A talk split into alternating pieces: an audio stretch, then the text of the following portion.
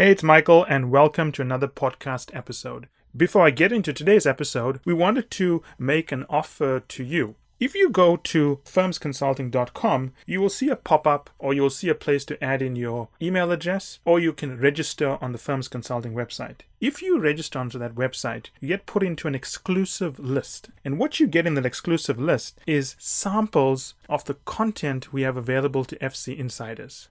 So, that said, I hope you enjoyed today's episode. Welcome, Tim. How are you today? Thank you for having me. I'm wonderful. And I must congratulate you. Your book has just hit the bookstores today. How does that feel? It feels great. I'm really excited for people to read it. Okay, so let's get straight into it, right? You are the guy, you are the person, you are the point person for what I think is one of the hottest topics in the world today, writing for the Wall Street Journal. You cover technology, Elon Musk, and Tesla. So, yeah. what do you want the world to know about Tesla? Well, you know, it's interesting. I, I, started writing this book about three years ago in 2018, and I thought it was going to be a story about a dramatic collapse of a very public uh, company that was yes. Tesla and Elon Musk.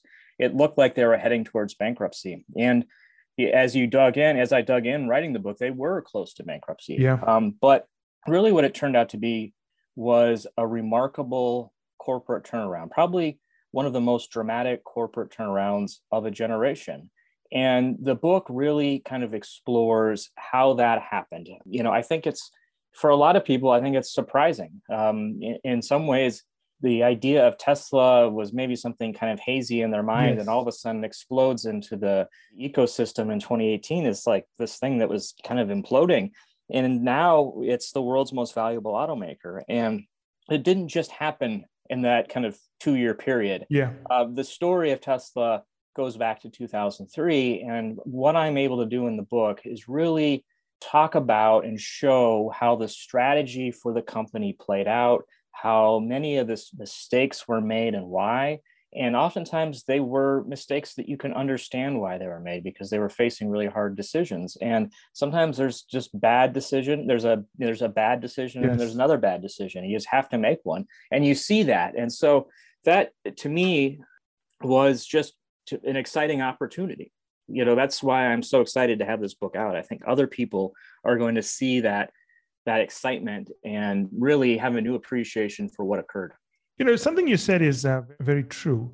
We've all heard of Tesla, but it sort of really broke into the stratosphere in the last two years. And I've seen other books that have been written about Musk and Tesla, but I've never actually read them. Your book has come out today. I've told my assistant to get me a copy of it, and it'll be the first book about Tesla that I will read because it's just done so much in the space of two years. Now, there's a lot of meaty things we can talk about. But let's get to what I think is the big question people would ask. What did Tesla do that led to that turnaround in 2018? Yeah, it's a it's a complicated. There's not one answer. Sure. Uh, the company was founded in 2003 on a rather Im- improbable idea that yes. they could make an electric car that was so appealing that would appeal to just to normal buyers that it it wouldn't have to be a compromise. And I don't know if you recall, but in 2000, late 90s, there was attempts to make electric cars. General yeah, Motors, it, one of the world's largest automakers, had come out with the EV1, and I've ridden in it. And It was like a kind of a somebody's imagination of what the future would be like. It was a two-seater. It had all sorts of buttons. It, it had a short range. It really was full of compromises. And the idea that Tesla had was let's make something that uh, people are going to aspire to have um, sexy, fast, fun and that's really the origin of the idea of Tesla. And I start there because it's important to understand that to, to talk about the turnaround in 2018. And that is Tesla and Elon Musk had come up with this idea for a mainstream electric car, a four a four door sedan to compete against the the three series BMW three series. They were going to call it yes. the Model Three. And when they revealed that in 2016, still months and months ahead of starting production, yeah, the public response was really unheard of, really unexpected for an electric vehicle. Yes. People were lining up to put money down. I remember that, yes. On the hope of getting it within years. And that just doesn't happen in the auto industry. And if it suggested that maybe Elon Musk and Tesla had been correct all of these years predicting that if you made a cool car People wouldn't care that it was electric, they would just want to buy it. And this idea that eh, maybe there was mainstream, there could be mainstream acceptance for Tesla, the Model 3, and the idea of electric cars. So eh, 2018 happens. And one of the problems with being a new car company is that Tesla doesn't have generations of experience building a car. And so every time they come out with a new car, they struggle with it. And so they're struggling to bring it out. And it's a huge struggle. And then in, in once they start getting it built, then they have a hard time delivering it. And so putting it in people's hands. And so once they kind of work through that, uh, in late 2018, they they start to show some possibility. They just they show profit for a quarter, yes. and they show two quarters of profit, and people are starting to think, well, Elon Musk, he's figured it out. He's finally delivering, and there's excitement. Well, then all of a sudden we get into 2019, and you know it's not working out the way that he promised. Uh, sales are collapsing in the U.S. Yeah. in part because the Model 3 never really delivered on that price point of going to be $35,000. Yes, right. It's so expensive. Uh, it was really more like a $50,000 car. So he's racing to, to, to slash the costs. Um, and, and meanwhile, he knows that in Europe and in China, he's got early adopters, those early customers with deep pockets who are willing to pay for that expensive version of the car. So he's just desperately racing to get those vehicles into those people's hands. And it takes time to put a car on a boat and send it to the other side of the world, uh, which then gets to the second very important thing that why how Tesla turns around. Tesla needed to have global scale. And to get global scale, it needed to really be in China. So Elon Musk had begun the year promising that a factory in China would be open by the end of the year. And frankly, as the company is struggling to even deliver the Model 3 at the beginning of 2019, people just have kind of lost patience with Elon and yeah. his claims, and the stock has just fallen. And and that is bad for Tesla for a lot of reasons because the problem with starting a car company and the problem of being a car company is it just takes so much cash and because the company had never been uh, sustainably profitable it just doesn't have a lot of it didn't have a lot of cash. And so he, elon musk was dependent upon needing to raise cash on almost a regular basis. And if if the investor community lost faith then he was going to be in real trouble. So 2019 was pretty bleak as well. A lot of people don't appreciate how bleak it was. Mm-hmm. but what happened was the stars aligned for Tesla, and the Chinese government was very um, excited to have Tesla come in, helped with the factory, helped remove any kind of regulatory or uh, bureaucratic hurdles. And that factory went up in record time. And by the end of 2019, the company had two assembly plants, one in California, one in, in China, and was cranking out vehicles and the market it was ecstatic. Here was what Elon Musk had long promised. He had finally delivered, and it looked like Tesla was going to go to the moon.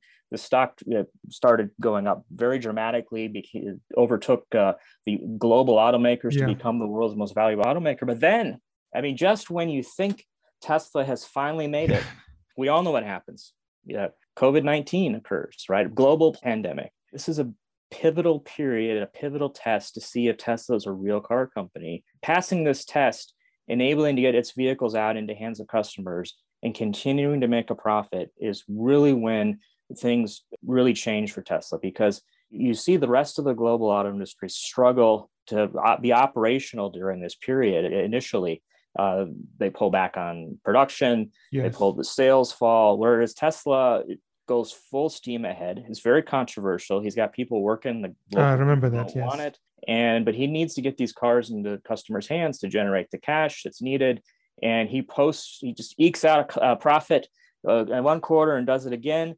And the market just is even more excited. And what that does, and this is why this is very important, what it does is it allows Tesla to finally go to the market and very cheaply raise a, a mountain of cash. And so, yeah. without having to give up any as much uh, control or diluting shares that much for, for Elon or for other major shareholders, he's able to raise this capital, uh, giving himself a war chest that uh, any automaker would be envious of, and, and allowing him to fuel these wild growth ambitions that he has for the company. So, within a course of a couple years, he's what Tesla becomes successful because he can finally execute on his vision. Now he doesn't do it in the timeline that he originally yeah. planned, but he ekes it out and avoids bankruptcy and, and proves that it's possible. And he's being rewarded for that.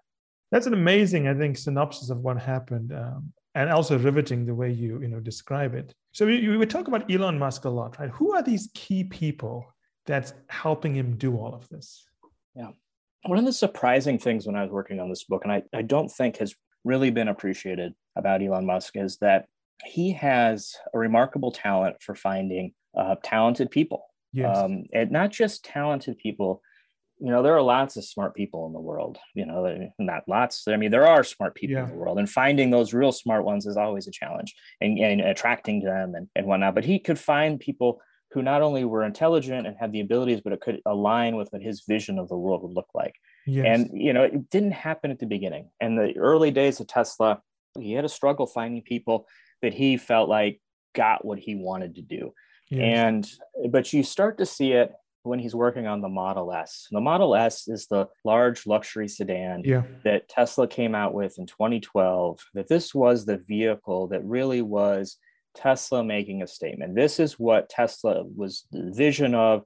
It was supposed to be a $50,000 car, but it was more like a $120,000 car. But it was, in a lot of ways, uh, one of the best cars of a generation. And it showed people that electric car didn't have to be full of compromises that it could be the best car that just happened to be an electric car and that's really when things changed for the company but getting to that point required finding some really smart people that could execute on that so he recruited people from all over the world to do this and this is a key thing. One of the key people for the company actually goes back to the early days, mm-hmm. even before the company. His name was J.B. Straubel this was a, a, gentleman at the time he was basically a kid. He just he just graduated from stanford. He yeah. had an early interest in batteries and chemistry and had as a hobbyist had uh, taken an old porsche and uh, taken the engine out and replaced it with a motor and batteries and made it electric himself and he would it was almost kind of like the early days of personal computing with the homebrew club where people were making their own computers before apple and others started doing it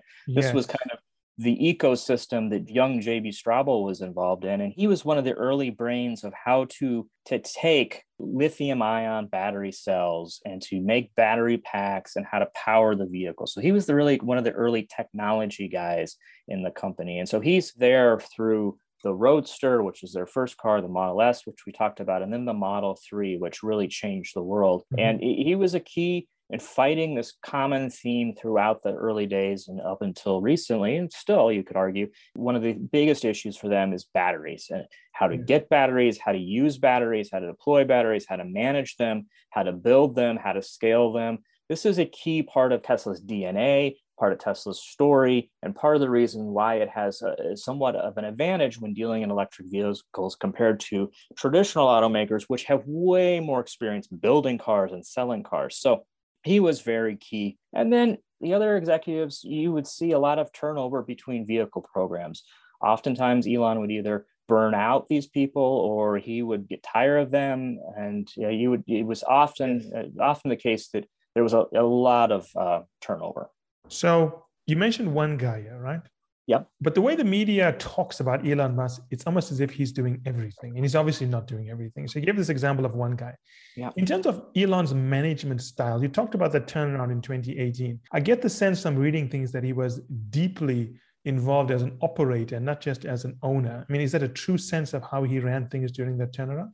Yeah, absolutely. I mean, so Elon, you know, runs is the top of two major companies, SpaceX and Tesla. Mm-hmm. You know, in a perfect day, in a perfect world, he would be spending maybe half his time at each and yeah. you know maybe a little bit of other time little you know a sliver of time on his other projects you know he's got the company that's doing tunnels and brain computer company but his passion uh, his first love if you will is the rocket company spacex yes and tesla was more of a of kind of a passion some people would almost kind of describe the relationship as SpaceX was his wife and Tesla was his mistress.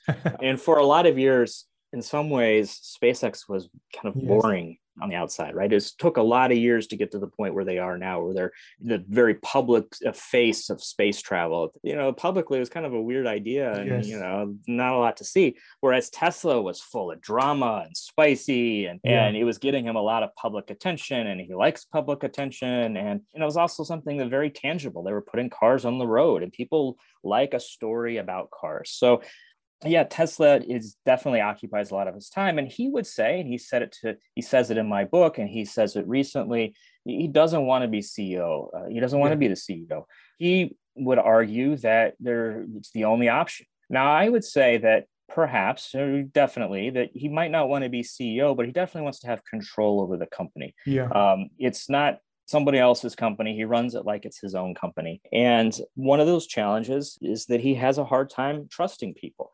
Um, whereas at SpaceX, he has a senior leadership team that he he feels comfortable with. Um, he has burned through a lot of people at Tesla. So if you you become a president at Tesla, history would say you don't last in that job very long. Either you burn out or or you realize it's time to go it's just naturally been the case. And that's been a challenge for the company and continues to be a challenge going into the future. He doesn't have a deep bench of experienced executives. What he has are a bunch of managers who have grown up in the company and they know how to manage up to him. That's interesting. So I want to switch gears a little bit, Jared. All fascinating, but I want to sort of tease through some of the insights you've developed in your time covering Tesla and the broader tech sector over such a long, extended period. Why do you think the auto sector never saw Tesla coming? I mean, it's not like Elon Musk sits quietly. I mean, he's on Twitter all the time, harassing people and poking them and prodding them. Why did he blindside the, the auto sector? You know, it's an interesting question. I spent almost a decade in Detroit uh, writing about the auto industry, wrote about Daimler Chrysler's breakup, General Motors bankruptcy, Mary Barra becoming the CEO of GM, the return of the US auto industry after a great recession, and these companies finding their footing again. And I, I frankly thought it was hard to imagine I would see anything as exciting again in that sector Yes. and and move to San Francisco to write about the tech sector because that's where you know to me the, there was a lot of excitement going yeah. and it very quickly as i was in the ecosystem started to realize that there was something going on in silicon valley about the auto industry. This would have been back in 2014 the efforts to develop autonomous Yeah. cars were starting to gain some traction. The electrification of the automobile was still this kind of you know burgeoning idea in part because of the success of the model s at that point. But one of the things that i you know always remember about being in detroit is there would you would be briefed by these companies and a lot of talk about complex machinery and, Yeah. you know it's not these aren't uh, toasters but the idea of advanced technology at that point oftentimes would be conversations about eking out a fuel efficiency improvement of maybe a percentage and really it gets kind of to the innovator's dilemma you know if you were if you make your money selling SUVs and pickup trucks powered by gasoline engines, you, you, probably aren't doing a lot of thinking about batteries and electric cars. It's just a little foreign to you. And it's not that mm-hmm. companies like General Motors hadn't thought about it. In fact, they had very smart people working on these ideas. General Motors had been talking about the idea of autonomous cars for years. They'd been talking about electrification for years. But oftentimes, and it's not just GM, but the industry was always kind of at this point of looking for maybe the perfect technology. You could look at the batteries on the market and say, well, this is a problem for X and Y, and you know, all these reasons we need to develop something else. Or if they were going to come out with that kind of vehicle, it was going to be because anybody that was going to want an electric vehicle was because they were price conscious, because they wanted to save money on fuel. So then that creates all this pressure to make a cheap vehicle, which is full of compromises. The difference for Tesla, really, one of the big things for them was a different mindset yes. than the traditional auto industry. And that mindset was, well, why can't an electric car be cool? And another one of those early decisions that was key was the the one of the co-founders, his name was Martin Eberhard. Mm-hmm. He had come out of personal technology devices. He worked on a uh, one of the original ebooks um, back yes. in the day, and so he was familiar with uh, battery technology. And he thought it just made sense to him that lithium ion batteries would be the way to go. These, this technology had come out and made uh, camcorders uh, popular, or they were starting to be in laptops. And his bet was if he could convince battery makers to sell to him that eventually uh, Tesla would be probably one of the biggest buyers of, of these batteries and have great scale, and that would drive the price down. And the second bet there was these batteries are just coming off the shelf essentially. It's already a proven technology. Yeah. Why try to invent the perfect thing when this is there? Let's try to make that work. That was a kind of a second key kind of insight that he had. And so th- that's the early day. Well, one of the problems, if they get into it, and the auto industry kind of already knew this, this would be early 2004, five, you know, there was some concerns about the stability of lithium ion yeah. batteries. Uh, laptops were catching fire. There was some kind of recalls by Apple and other uh, personal technology companies. There was some concern that, you know, wait, wait a second, you're going to strap together several thousand of these little batteries. They're about fat finger sized batteries. You're going to string thousands of these things together to create a battery pack and then you're going to put it out on the road that seems like a kind of would be like a bomb or something and as they started to look into it the tesla people well, well sure enough they came to the realization that maybe one in a million of these things just naturally is going to thermal runaway yes. potential. And thermal runaway is a bad situation. That means the battery starts to overheat and get to the point where it almost becomes like a firecracker and explodes. And, and if you got them all tied together, that's going to set them all off. And so this is the third really important part of Tesla's early days. They have to, to survive, to be able to put a car on the road, figure out technology to keep these batteries from becoming a bomb on wheels. Yes. And and it's make or break at that point. And they come up with a, this battery pack technology that really is the key piece of technology they had early on. The cells, they didn't own the cells. In fact, early on, they were having a hard time even getting cells. So the, they were taking these cells, making these packs, and the pack technology to keep this thermal runaway from happening was critical. And once they got that figured out, and they had to do it very quickly because they didn't have a lot of time or money, and once they figured that out, that's really one of the big game changers that allows them to get the roadster onto the road. Yes. They would struggle with production, but it really put them in the game. I have a clarifying question here before we move on to something interesting you said. When they contracted with Lotus to build the Roadster, they, as in Tesla, developed the battery technology, or did they get that from Lotus? The original business plan for Tesla, created by Martin Eberhard, made a lot of assumptions. Yes. And many of them would be proven wrong, uh, if not naive. But it doesn't mean that he didn't have the right ideas. Uh, mm. It just meant that sometimes it's harder than it seems when you're just writing it down on paper. One of his assumptions, and it seemed like a good one, was that he could, just like cell phones are made today. Apple doesn't make its cell phones, Foxconn does, right? And yeah. so he thought he could find a contractor to, to do this. And Lotus was had space, they had a, a roadster of their own. They figured Tesla's idea was they would just change the exterior and make it look uh, quote unquote Tesla like. Yeah. And then it would save all this money and it would just be so easy. The innards would be the, the Lotus vehicle and the exterior would look like Tesla and they would just put in the batteries. And so that was the relationship with Lotus. They were getting the cells from a battery supplier. They were coming up with their own motor and other drivetrain parts. They were doing that themselves. They had a contractor that was building them. And essentially, they was, was kind of the early idea of being an asset light uh, company. It was they were going to have somebody else make it. They were going to market it and then they were going to find another people to sell it for them. Well, as time went on, they realized they needed to build their car themselves. They needed to own that that space because it's so important to the vehicle working. And they also quickly realized that they weren't going to turn over that customer experience to a third party like through a car dealership. They wanted to have company uh, operated stores so they could have yeah. that kind of relationship. So those are two big changes from the original business plan.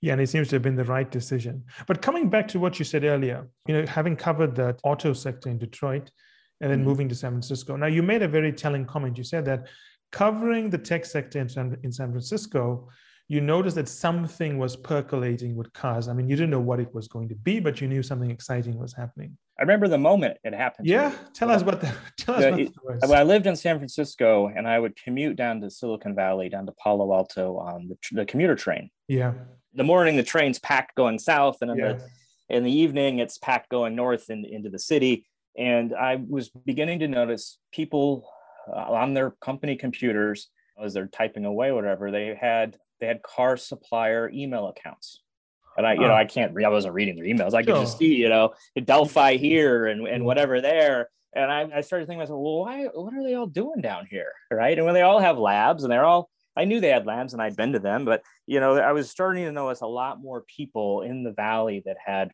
Detroit connections to the, the industry. And it made me start wondering, this is kind of interesting. It's interesting that you have that um, anecdote story because it's the same thing for me. The, the reason I knew something different was going on in Silicon Valley is I also took, I think it's called BART when you take that train.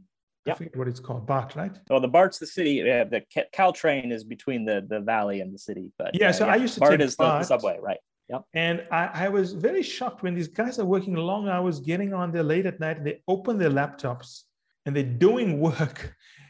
It, really surprised me because I haven't seen that anywhere else in the world. But here's my question to you. If you notice this, surely other people were noticing this. Why didn't the auto sector respond? I mean, have you spoken to people in the auto sector since then to understand why they were so hesitant? General Motors, Ford, Toyota, Mercedes Benz, they knew Tesla was going, what Tesla's yes. up to. In fact, Mercedes and Toyota were early investors. General Motors had lots of uh, interactions with Tesla in the early days. They knew this was happening, but there seemed to be a belief that there was, it wasn't likely that Tesla was going to be that successful, right? But even early days, there was disagreement with inside Tesla about what the company was going to become. You know, we yes. talked about this battery pack technology. Yeah and there was a push to commercialize that. Why not become a supplier to automakers mm, that okay. were being feeling pressure to become electric to make electric cars? There was that. And, and in fact early on that's one of the ways that tesla avoids uh, early bankruptcy is that they eke out a deal with uh, daimler to provide battery pack technology for one of the electric smart cars early on. And so you know there was that idea but elon musk's vision was an electric car company and you know, one of his former executives like has this comment that's kind of always stayed in my mind that he was imagining Tesla becoming General Motors. You know, he was thinking big where everybody else maybe was just trying to think till tomorrow. And so he had that kind of vision there. So it gets to this idea that uh, to you know 2005, the idea of Tesla becoming what it dreamed of being a, a, an electric car company that makes this technology mainstream was rather improbable and there's so many reasons why. They were never going to have enough cash production problems blah blah blah. And why couldn't gm just start making an electric vehicle that would then put them out of business? That was kind of the thinking. And and some inside of gm thought that they wanted to turn on the power to an electric vehicle they could do it. And and bob lutz at gm he put his internal political might towards building the volt. And the chevy volt really yes. became the General Motors vehicle became this poster child for why the US government should keep that company from collapse uh, during the, the Great Recession. And you remember the US yeah. government uh, bailed the, the company out through a, a government backed bankruptcy. And the Volt was essentially used as a propaganda piece, if you will, or a PR piece to, to make the case that American auto industry can innovate and bring green technology to roadways. If you look at the history of Silicon Valley, all the great tech companies started off with a big vision and then they struggled to execute it. And at some point, they weren't sure they could do it. So they tried to sell themselves to someone. I think Google tried to sell itself to Yahoo at some point, Netflix tried to sell itself. So, you know, as you rightfully say, now when we look back, it's easy to see the success, but during the journey, it isn't very clear. Yeah. But switching gears here, we spoke a lot about the challenges Elon Musk and Tesla and his team have faced. What are the challenges you expect them to face going forward? Without a doubt, as we sit here today, the, the Tesla being the world's most valuable automaker, Mercedes, General Motors, Volkswagen, many others pledging billions of dollars in investment into EVs and racing to get those vehicles on the roadway. Elon Musk has won the day for the vision of what the car is going to be in the next few years, and that's electric. Now, it's not clear if all customers are going to want this, right? Yes. But regulators and government officials around the world, particularly in Europe and in China, are really driving with what they're doing a conversion towards the electrification of the automobile. In part, they're able to do that because a company like Tesla has it made it appealing. They have shown that an electric car doesn't have to be a golf cart. The challenge for Tesla in coming years uh, is multiple. A, it's going to have greater competition. Now, yeah. for years, we have often talked about what's going to be the Tesla killer. What's the new vehicle coming out from GM or Audi or whomever that's just going to finally show that a traditional automaker knows how to build and sell a car better than Tesla, and it's going to put Tesla in its place, whether it's the Model S or the Model 3. What I would say to watch for, though, the real challenge for Tesla is what I call the Tesla market share nibblers. Once these companies get all of their EVs out, there's just going to be so much more competition that it's not a question of if you want a cool EV, there's Tesla and there's not really anything else. There's do you want a minivan? Do you want a station wagon? Do you want a sedan? Do you want a sports car? Do you want an SUV? Do you want it at a certain price point? Do you want it a certain body style? Just go all through the catalog there, and they'll just be facing so much more challenges.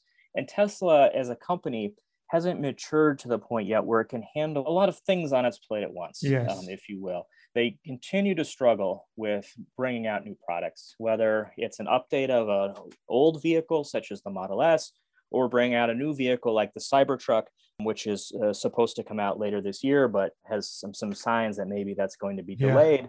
Yeah. And that's a challenge. Those are the kinds of things that hurt companies. And just because uh, a car company is on top now doesn't mean it always stays on top. If that was the case, then Tesla never would have got here, right? I mean, bashing yeah. metal uh, for a living is tough.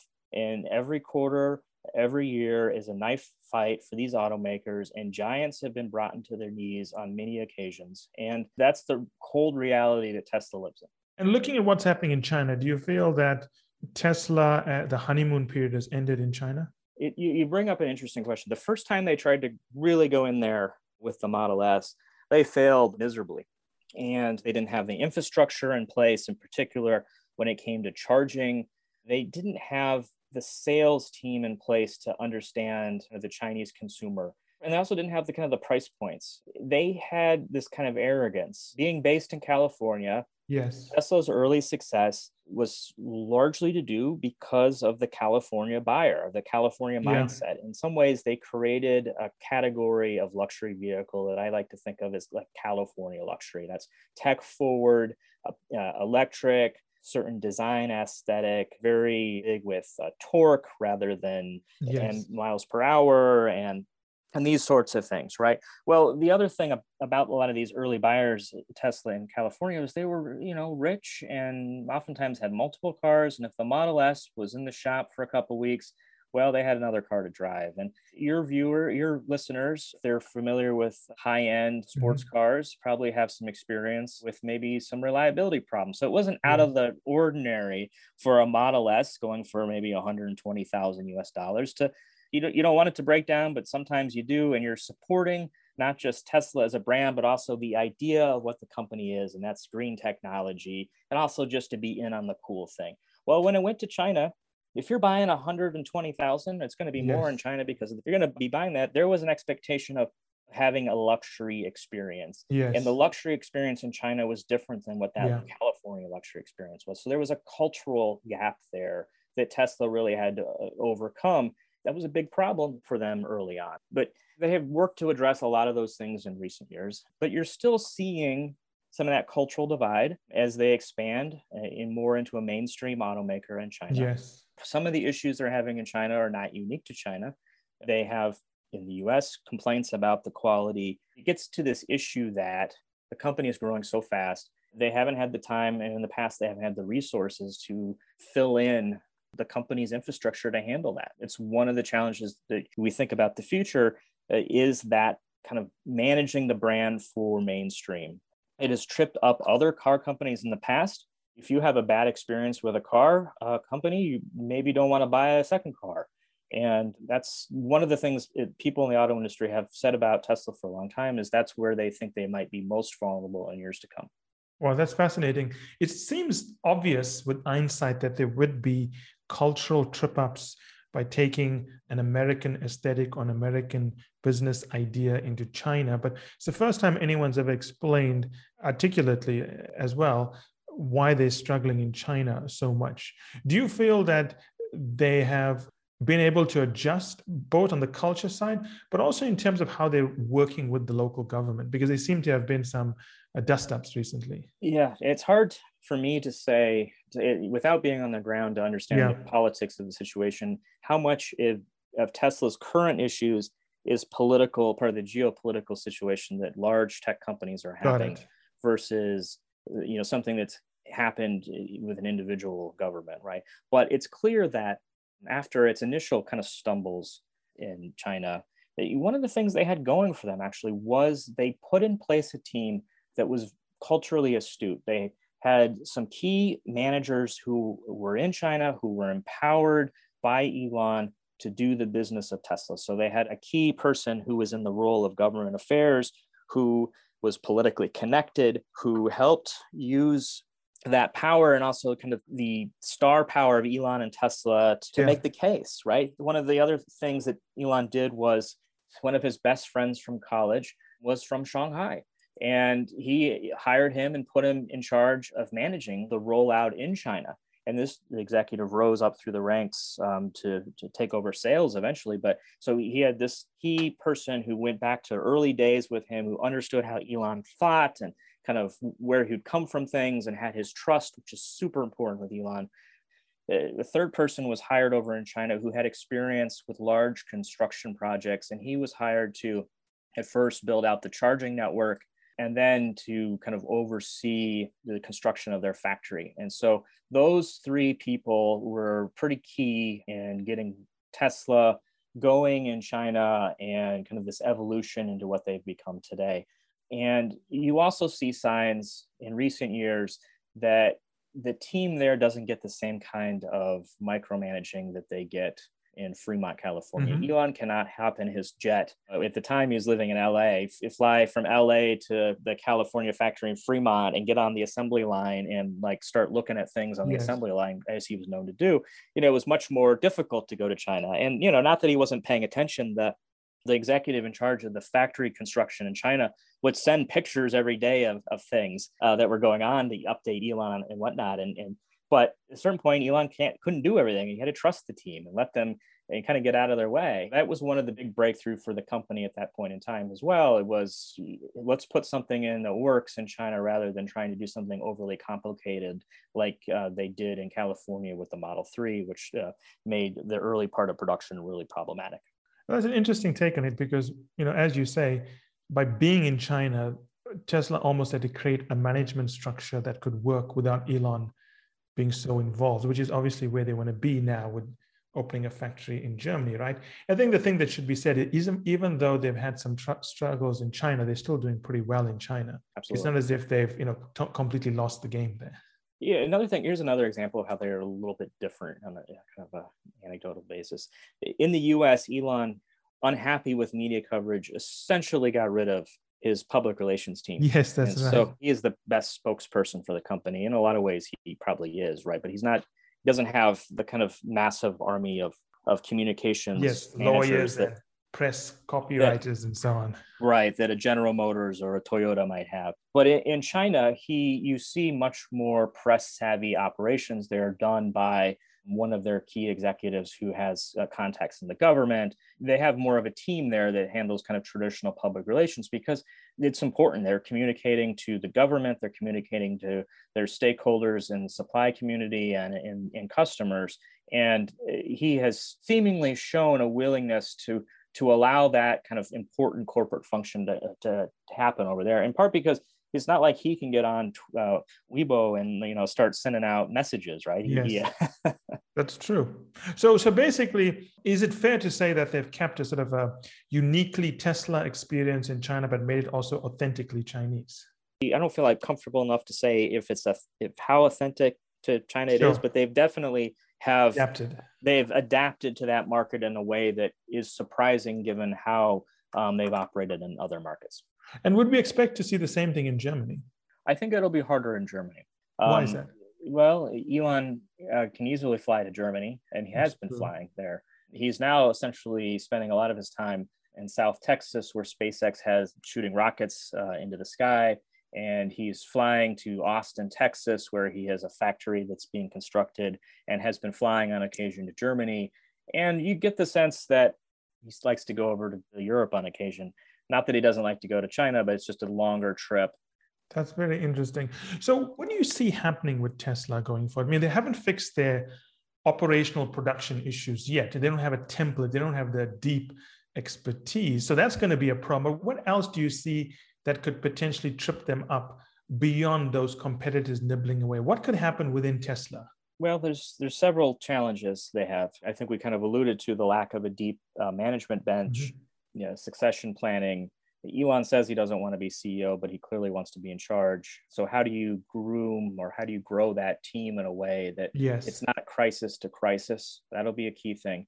Um, this year and next year, this is really about execution. In 2018 and 19, they showed they could bring out the car and they could open a factory, but they haven't shown the ability to do it in, year in and year out, right? So yeah. the opening these two factories at the same time, bringing out some new product, these are going to be key things. The other thing is being able to keep the growth story alive, and that's that's a challenge because you know at the valuation that Tesla's at, it's yeah. essentially some people are kind of seeing that Tesla's going to not only be the dominant player in the future of cars, but it's going to be the only player. And that's yes. just, it's hard to believe that'll be the case. So Tesla is a growth story stock, and keeping that growth going could be much more challenging in the future for the company uh, to, to, without a doubt right? So you've got kind of those three kind of buckets of, of challenges and being in the car business is also full of surprises whether it's problem with a previous made car or uh, a competitor comes out with something new or regulatory issues that arise or geopolitical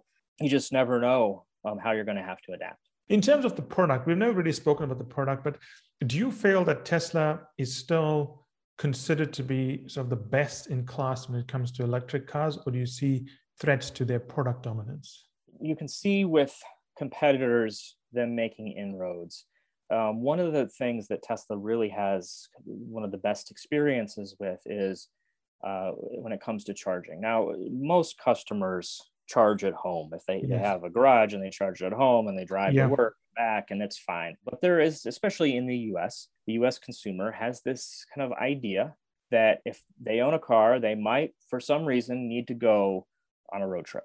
Now, most maybe don't, but yeah, they want that ability. Yeah. And uh, Tesla early on was scrappy and pretty smart. And Elon, what he did was he built some charging stations at first uh, on roads where wealthy people in California would be taking road trips. So if you were living in San Francisco in Northern California, you would probably be going skiing in Lake Tahoe, a several hour drive. And so he made sure that there was charging stations there. And, and yeah. if you were living in Los Angeles, you were probably going to drive to Las Vegas at some point, And so there's charging stations along that way. And then charging stations between San Francisco and Los Angeles. And so kind of created this in a lot of ways marketing, but it, what it did was it relieved this concern among buyers that these cars would run out of juice and they would be out there having to find uh, like an extension cord or something. But it created, it also created an ecosystem. So as they continue to invest in it, they continue to have this like increasing network of these uh, facilities to the point now where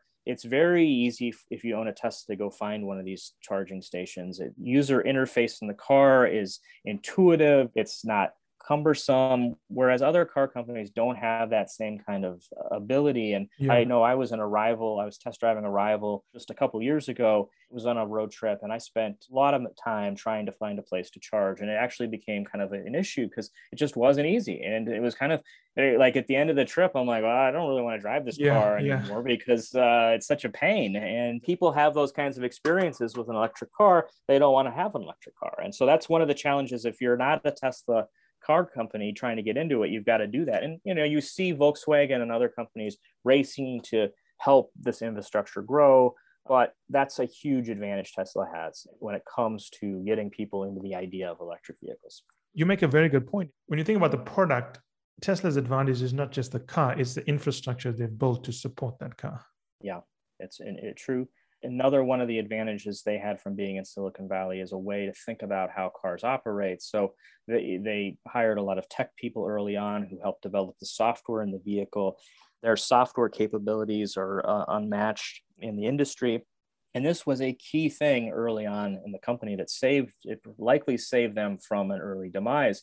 In 2013, with the Model S is on the road, they start to have cars involved in incidences that are leading to car fires, which could spark a a lot of concern about an electric car. And what was happening was the vehicle, the sedan on, on a roadway, was driving over debris. The debris was then puncturing the battery pack, and that was creating that thermal runaway yeah. that we talked about, right? Well, as Tesla engineers looked at it, they realized that if they could just raise the car just slightly, it would decrease the probability of, of that debris impacting the, the battery pack and it wouldn't be a problem. And so they had the ability with software to mm-hmm. connect with the car remotely, to send out an up, a software update, just like Apple does to an iPhone yeah. or Google does to Android, and make a change in how the vehicle uh, worked. And so they were able to raise the suspension just a slight amount so that it would reduce that probability of uh, battery pack puncture. And that gave the company enough time to then also bring out a physical change to the battery pack to reinforce it. But in the meantime, it, bought themselves a lot of time, and you didn't start to see a huge rash of crashes, and yes. which could have been a huge public relation disaster, and, and, and really put the company under right at the beginning. And that's another example of an advantage they have. It's just the way they developed the maintenance side of the car. Yeah. Rather than having an expensive and potentially damaging recall, they've built a way to cost effectively maintain their cars, at least push out potential damage, right? Because uh, most car companies cannot do that.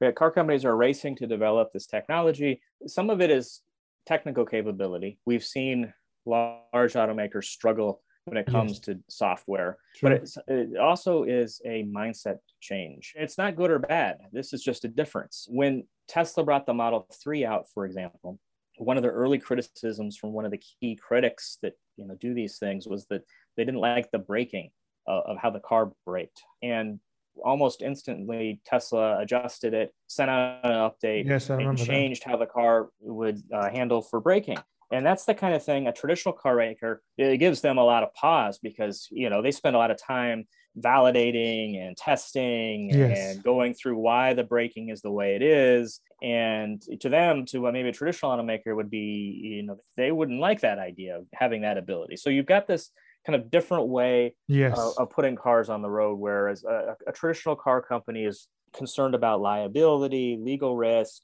and not to say that Tesla is not concerned about those things, but they have a different risk tolerance than a traditional car company. Tim, thank you so much. That was a very fascinating discussion about Tesla, auto tech, and Elon Musk. I must say, you know, I've been reading your material for a very long time, but hopefully you're going to do a lot more podcasts and media pieces because you speak very well. You, you clearly know the company and the industry. Well, I appreciate you having me on. It was a delight. Thank you so much. And I'm obviously getting a copy of your book. And for readers who want to read something quickly, you can get a copy of this. I think this on the Wall Street Journal has published an excerpt from your book. Absolutely. And that's where I know I saw it and I thought, wow, this is a pretty interesting piece because everyone looked at what happens during production and you looked at what happened after production during the delivery of the cars, which was a very interesting way to examine what was happening at Tesla. Yeah, read about it. Delivery hell. Delivery hell. Thank you, Tim. Good luck. Thank you. Take care. Bye bye. Bye. And that's it for today's episode. I hope you enjoyed it as much as I enjoyed doing the episode. Finally, I want you to remember that the only way to get access to our special offers, the only way to get our special pricing, and the only way to get samples of our content is to join the list on firmsconsulting.com. It's the only way also to get access to our unique advanced content that we make available to insiders. So if you want to get a sneak peek of things, test it out, see what's in there, this is the place to go. And finally, I want to thank you again for making us one of the largest podcast channels around the world for careers and for the 2 million downloads and counting.